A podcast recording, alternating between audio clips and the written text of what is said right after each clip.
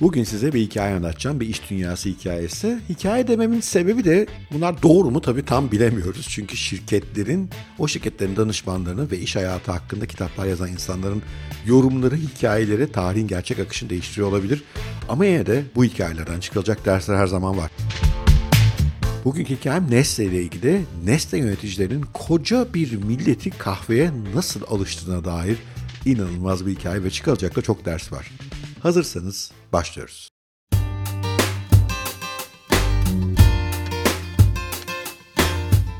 Nestle yöneticileri 1975'te yağmurlu bir günde Paris'te bir üniversiteyi ziyaret ederler. Amaç ünlü Fransız psikanalist Clotaire Rapaille'den yardım istemektir. Bu arada okunuşta hata yaptım eminim, Fransız ismi, Fransızca maalesef bilmiyorum. Nestle o dönemde Japonya pazarına kahve satmaya çalışıyor ama bir türlü başarılı olamıyor. Ve bu da onları çok üzüyor. Dev reklam bütçeleri harcıyorlar ki Nestle iyi reklam yapar biliyorsunuz. Ayrıca iyi ürünler de geliştirmişler. Japonlar bunların kahvelerini bayağı beğeniyorlar. Kullanıcı deneyleri öyle gösteriyor. Ve ürünün fiyatı da uygun bulunuyor ama sonuçta satış olmuyor. Yani her şey doğru ama satış yok. İşte bunlardan dolayı dev şirket psikoloji ve duyguların etkileşimi üzerine araştırmalar yapan Rapaille'e çok cömert bir teklif sunuyor. Onu Japonya'ya davet ediyor. Gel bu konuyu araştır, bize bir öneride bulun diyor. Doktor Rapaille'in en ünlü olduğu konu insanların çocukluklarında nesnelerle kurduğu duygusal bağlar. Evet, çocuklukta nesnelerle duygusal bağlar kuruyoruz. Eminim siz de yaşıyorsunuzdur. Zaman zaman Instagram'da mesela bizim çocukluğumuzdaki oyuncakların olduğu fotoğraf görüyorum. Hemen duygulanıyorum çünkü o ürünlerle yaşamışım. Onlar benim hayatımın bir parçasıydı. Doktor Rapaille'in uzmanlık konusu da bu.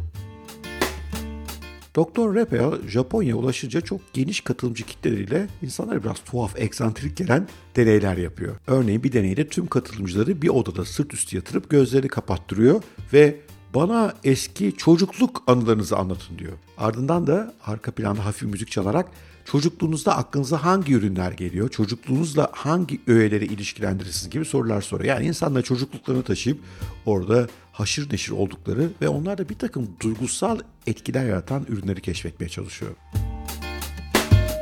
Deneyin sonuçları son derece çarpıcı. Çoğu Japon katılımcının çocukluğunda kahve kokusunu bile almadığı, çünkü evlerde de kahve içilmiyor, kahveyle ilgili hiçbir hatıraların olmadığı ve bu nedenle de kahveyle hiçbir duygusal bağ kurmadıkları görülüyor. Siz de biliyorsunuz malum, Japonlar aslında çayı sever, binlerce yıldır da bu böyle. Şaşırmamak lazım çocukların anılarının olmamasına.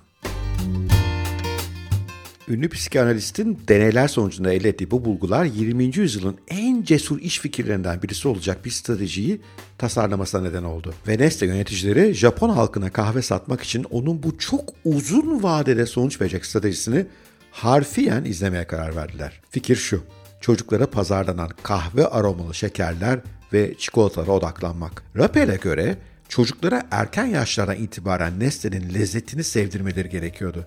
Daha doğrusu Nestle'nin kahvesinin lezzetini. Bu onları büyüdüklerinde kahve tadına alışkın bir hale getirecek, kahveyle duygusal bağ kurmalarını sağlayacak ve kahveyle ilgili bütün algılarını etkileyecekti. Bu strateji sayesinde Japon çocukları kahveyi olumlu duygular ve anılarla ilişkilendirmeye başladılar. Kahve aromalı ürünler Japon gençliği arasında son derece popüler oldu. Hatta bugün de kahve aromalı Kit Kat ürünleri Japonya'da hala çok sevilir. Bunun bir yan etkisi de oldu. Kahve şekerlerinin popülaritesi kahve aromasını meraktan denemeye başlayan ebeveynlere de sızdı.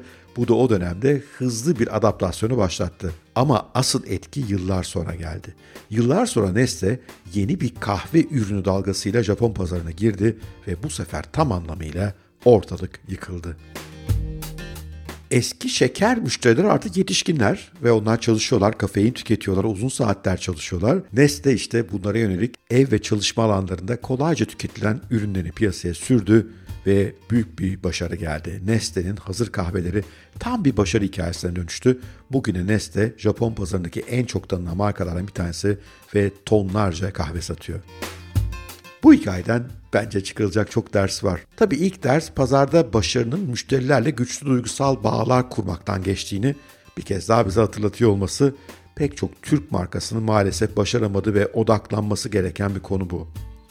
Özellikle çocukluktan itibaren duygusal bağ kurmak daha da değerli. Belki de bir okuyucumun hatırlattığı gibi Arçelik'in Çelik projesi buna bir örnek olabilir. Hatırlarsınız Çelik diye bir robotları vardı. Çocukluktan itibaren çocuklara Arçelik markasını sevdirmeye yönelik doğru bir projeydi bence. Ama bence asıl çıkarılması gereken ders Nestle'nin uzun vadeli düşünmeye verdiği önem. Düşünsenize sonuç vermesi bir neslin çocukluktan yetişkinliğe evrilmesine bağlı bir strateji bu. Yıllar sürecek bir strateji. Ve arkasında da temelde sadece bir araştırma var bunu destekleyen. Nestle'nin hem bilime hem de uzun vadeli stratejiye verdiği önem muazzam, son derece takdire şayan.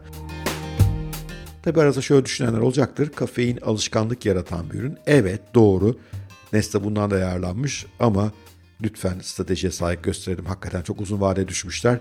Darısı Türk markalarının başına diyelim. Mesela Türk kahvesi keşke bu şekilde yayılabiliyor olsa dünyaya. Kişisel gelişim açısından baktığımda da bu iki ders geçerli aslında.